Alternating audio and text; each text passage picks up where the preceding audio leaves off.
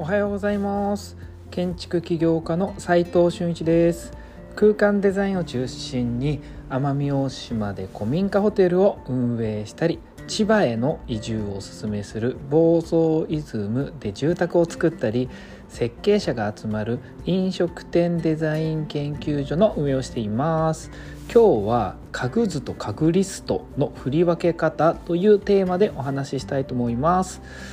えー、本題に入る前にお知らせさせてください。先日ですね奄美大島で取材を受けたのが YouTube で流れてます。なんで、えー、とめちゃくちゃ恥ずかしいんですが、えー、ちょっと慣れてない放送になっちゃってるんですが何を話してるかっていうとなんで東京の設計事務所が株式会社景色という会社まで作ったのかとか奄美大島で何をしているのか何が狙いなのか、えー、をこう慣れない僕の慣れない苦手な動画をで取材されてます。めちゃくちゃぎこちないんですがリンクを貼っておきますので見てもらえると嬉しいですそれでは本題に入りたいと思います、えー、家具図と家具リストの振り分け方ということなんですけれども日本ではですね家具屋に作ってもらうのが箱物重機っていうものが、えー、ほとんどで、えー、家具椅子ですよね。家具の中でも椅子とかほとんどの場合メーカーから輸入することが多いと思うんですよね。なので箱物重機は家具図で書いて、えー、椅子は、えー、家具リストに記載するっていうのが今の日本の流れなんですよっていうのが、えー、結論になるんですがなんでこんなことになってるのかとなんでって思いません？そもそも。でねこれは家具の製造現場がアジア諸国に移ってしまっているからなんですよね。今では日本での椅子製作ってあまりしてなくって中国を中心にベトナムなどのアジア諸国で生産されているんですよね。で生産製作が比較的簡単な箱物重機もしくは現場調整が必要な箱物重機っていうものが日本で作られているってわけです。でね箱物重機って何かっていうとですねキッチンとか棚とかまあ、レジカウンターとかそういった箱になっている家具のことを言っています。僕もですね8年前ぐらいですかねベトナムに行って椅子やらテーブルを作って日本の飲食店にま輸入して納品したことがねあるんですよ。この時代の家具製造ってメインどころはやっぱり中国だったんですけれどもベトナムもねなかなかのクオリティで制作できるってことが分かってそれで、えー、制作現場を見てきたんですよベトナムまで行ってですよ。で実際、まあ、1回しか行ったことないんですけどその1回で模型とか作ってですね椅子とか、えー、皆さんで作って、まあ、その時インターン生もいたんでねいろいろな椅子を持って現地の工場に行ってこういうの作りたいんですけどって言って行ったら実際作ってくれたんですよね。で工場では、えー、木材の加工場とか組み立てのラインとか、えー、塗装の工場、まあ、違う工場みたいなところの設備が整えられていてとてもこう若い人が活気ある場所だったんですよ。で強度チェックも まあ中国ほどのその生産ラインではないんですけどチェックでもないんですけれども一応強度チェック製品チェックみたいなものはまだ荒荒削りとはいえちゃんとあったんですよ。でものづくりの現場として興奮した記憶があるんですよすごいなと思って。で今ではねさらに進化を遂げていると思っているので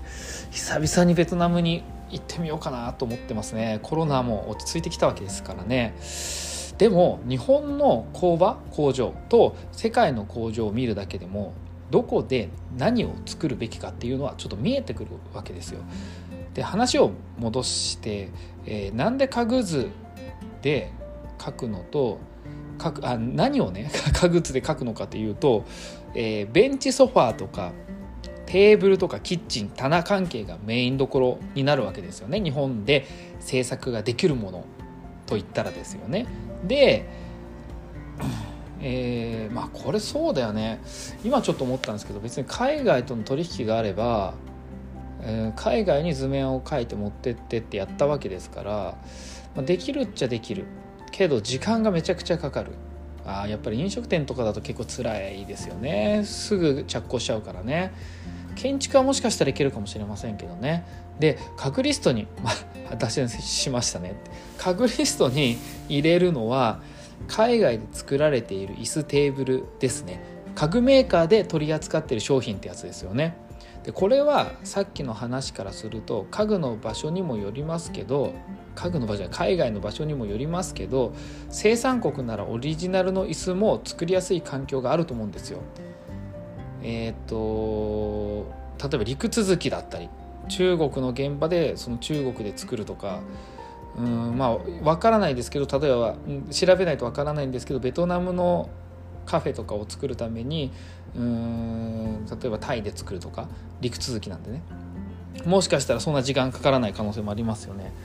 まあ、ただここで注意しなきゃいけないのは、えー、椅子とかって金型を作るので大量生産に向いてるんですよね。だからもう何万点みたいな何万個みたいな。効率的じゃないっていうのありますよね。この1店舗あたりでいちいち設計してたら。だからこそ家具メーカーである程度部品取り繕っているとか取り扱っているというか在庫を抱えているということにつながってるんですよね。今日は家具図と家具リストの振り分け方というテーマでお話ししましたがいかがでしたでしょうか？振り分け方というかまあ製造製造ラインによってうーん、まあ、製造している国によって、えー、家具図を書くのか家具リストを作るのかみたいな振り分け方でいいと思うんですが制作現場をね結構知ることで日本ではどんな家具図を書けばいいのか、えー、どんな家具をリストにしていけばいいのかっていうのが分かると思います。えー、この考え方で世界へ行くと、えー、この書き方の振り分け方も変わることがあると思いますので知っておくと、えー、その時その時で書くべき図面を決めていけるようになると思います、えー、実務で学べるインテリアデザインの学校隠れ家では非公開の LINE グループに入っていただき設計者や施工者のやり取りを見て学んで仕事につなげちゃおうって感じでやってます、えー、設計者として自ら、え仕事を取っていきたい方は挑戦する価値ありです。まずは LINE のオープンチャットの方を覗いてみてください。それでは今日しかない大切な時間を全力で楽しみましょう。建築起業家の斉藤俊一でした。ではまた。